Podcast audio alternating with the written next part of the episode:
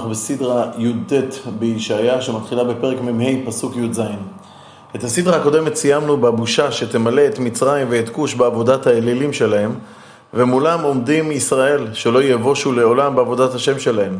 ישראל נושע באדוני תשועת עולמים, לא תבושו ולא תקלמו עד עולמי עד. והסיבה שישראל לעולם לא יבושו באמונתם בהשם היא כי השם הוא יוצר הכל. הוא ברא גם את גרמי השמיים שעליהם הגויים משתחווים. כי כה אמר אדוני בורא השמיים הוא האלוהים, יוצר הארץ ועושה הוא חוננה.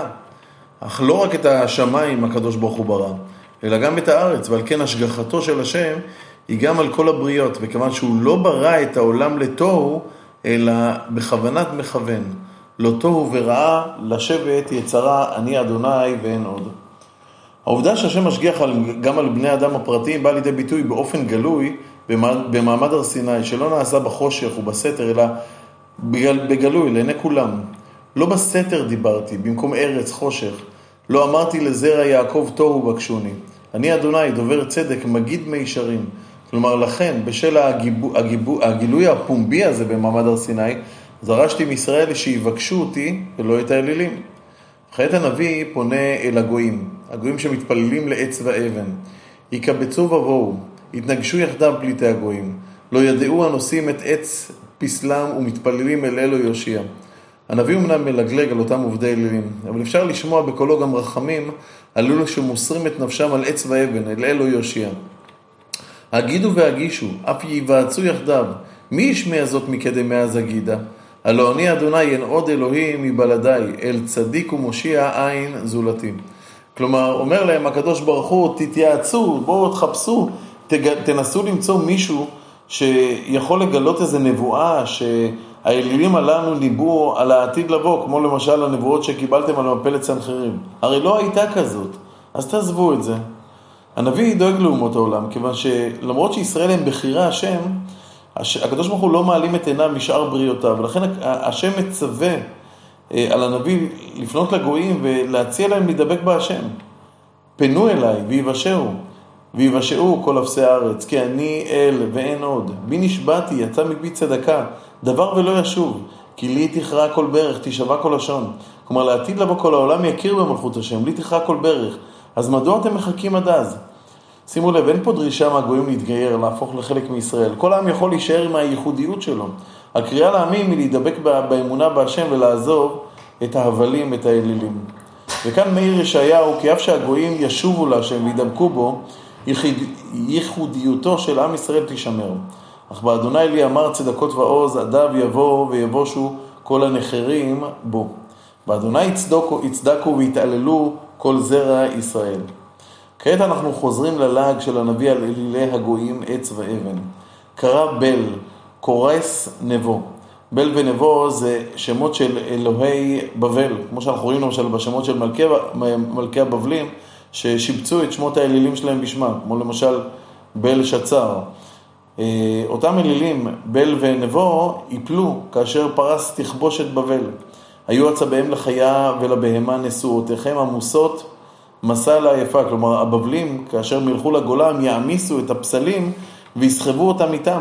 קרסו, חרעו יחדיו, לא יחלו מלאת מסע, ונפשם בשבי הלכה. כלומר, במקום שהאל יישא את מאמיניו ויישא אתכם על כנפי נשרים, האדם צריך לסחוב את האלילים שלו, שהאלילים לא מסוגלים למלא את עצמם. וכעת השם מבטיח לישראל לשאת אותם, בניגוד כמובן מוחלט ליחסי הגויים שהם צריכים לשאת את אליליהם.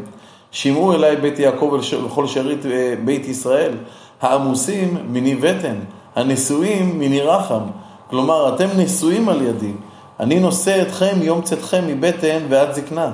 ועד זקנה אני הוא, ועד צבא אני אסבול, אני עשיתי ואני אסע, אני אסבול ואמלט. ולכן כל הדמיון של השם לאלילים הוא מגוחך.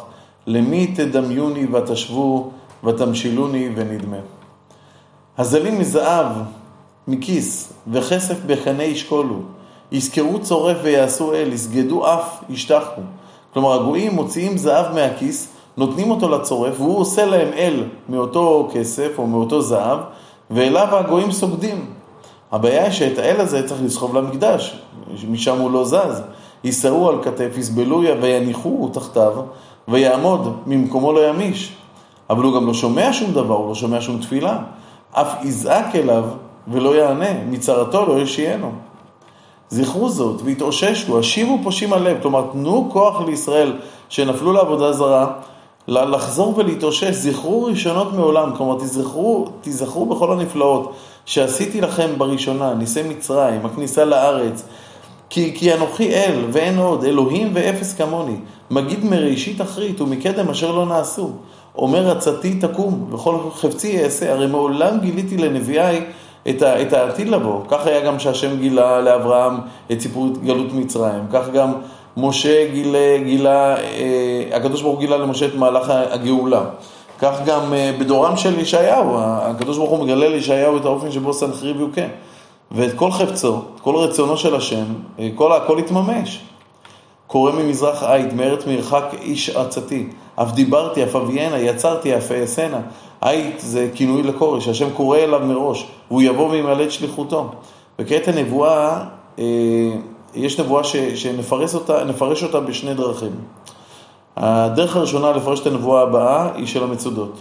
לדבריו עכשיו הנביא פונה לבני בבל שמתאכזרים לישראל ורחוקים מן הצדקה, ואומר להם כך: שימו אליי אבירי לב הרחוקים מצדקה, קרבתי צדקתי לא תרחק ותשועתי לא תאחר. כלומר המעשים שלכם לא יימשכו הרבה, כי אני אביא צדקה לישראל והושיע אתכם, ונתתי בציון תשועה לישראל תפארתי.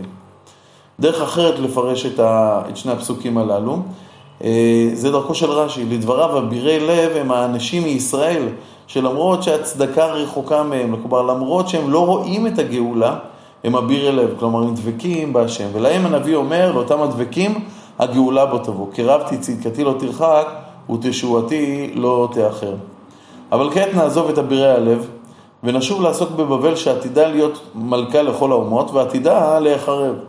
רדי ושבי על עפר בתולת בת בבל, שביעי לארץ אין כיסא בת כסדים, כי לא תוסיפי יקראו לך רכה וענוגה, כי חי רחיים ותחני קמח. נגמרו הזמנים שעד בבל נתת פקודות וכל העמים עבדו בשבילך, זהו, עכשיו את צריכה לעבוד בעצמך. שוב, כחי רחיים ותחני קמח, גלי צמתך, חשפי שובל, גלי שוק, עברי נערות.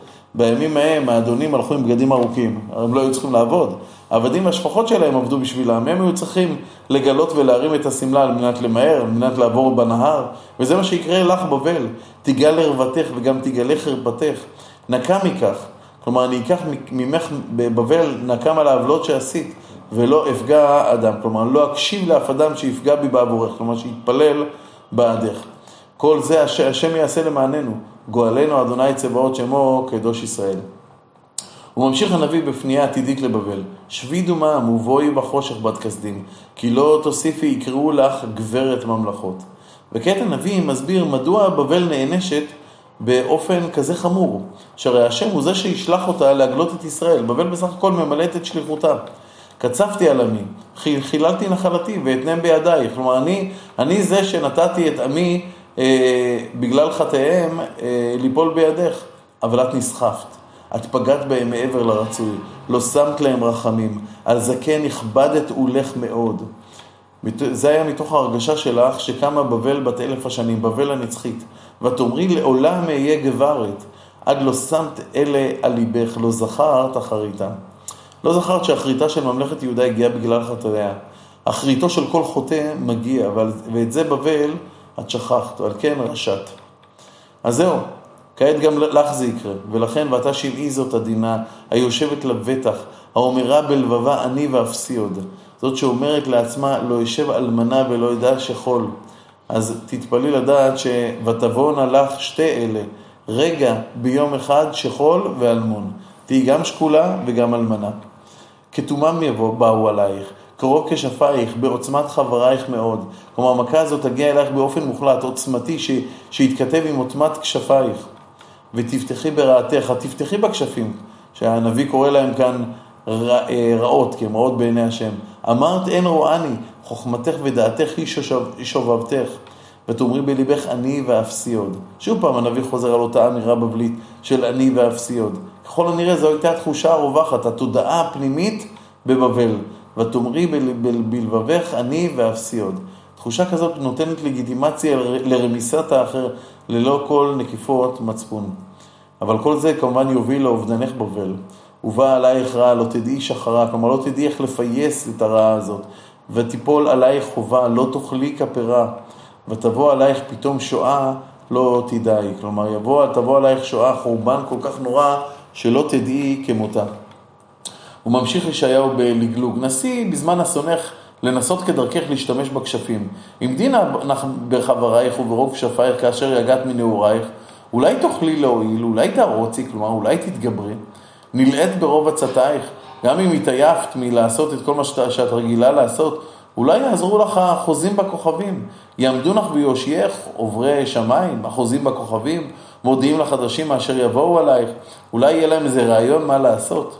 אבל כל זה כמובן הבל ולעג, שהרי לא רק את בבל, אותם עוברי שמיים לא יכולים להציל, אלא גם את עצמם הם לא יכולים להושיע.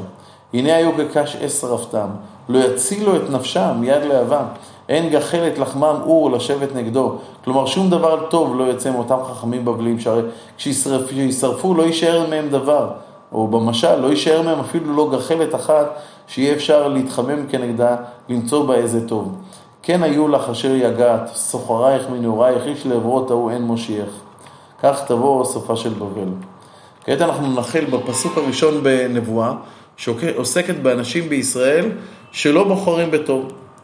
שמעו זאת בית יעקב, הנקראים בשם ישראל וממימי יהודה יצאו, הנשבעים בשם אדוני ובאלוהי ישראל יזכירו, לא באמת ולא בצדקה. כן, לצערנו יש גם כאלו שנשבעים בשם השם, אך האמת והצדקה רחוקים מהם. מה הנביא רוצה לומר לאותם אנשים? האם הם יחללו בנבואה? זאת ועוד בסדרה הבאה.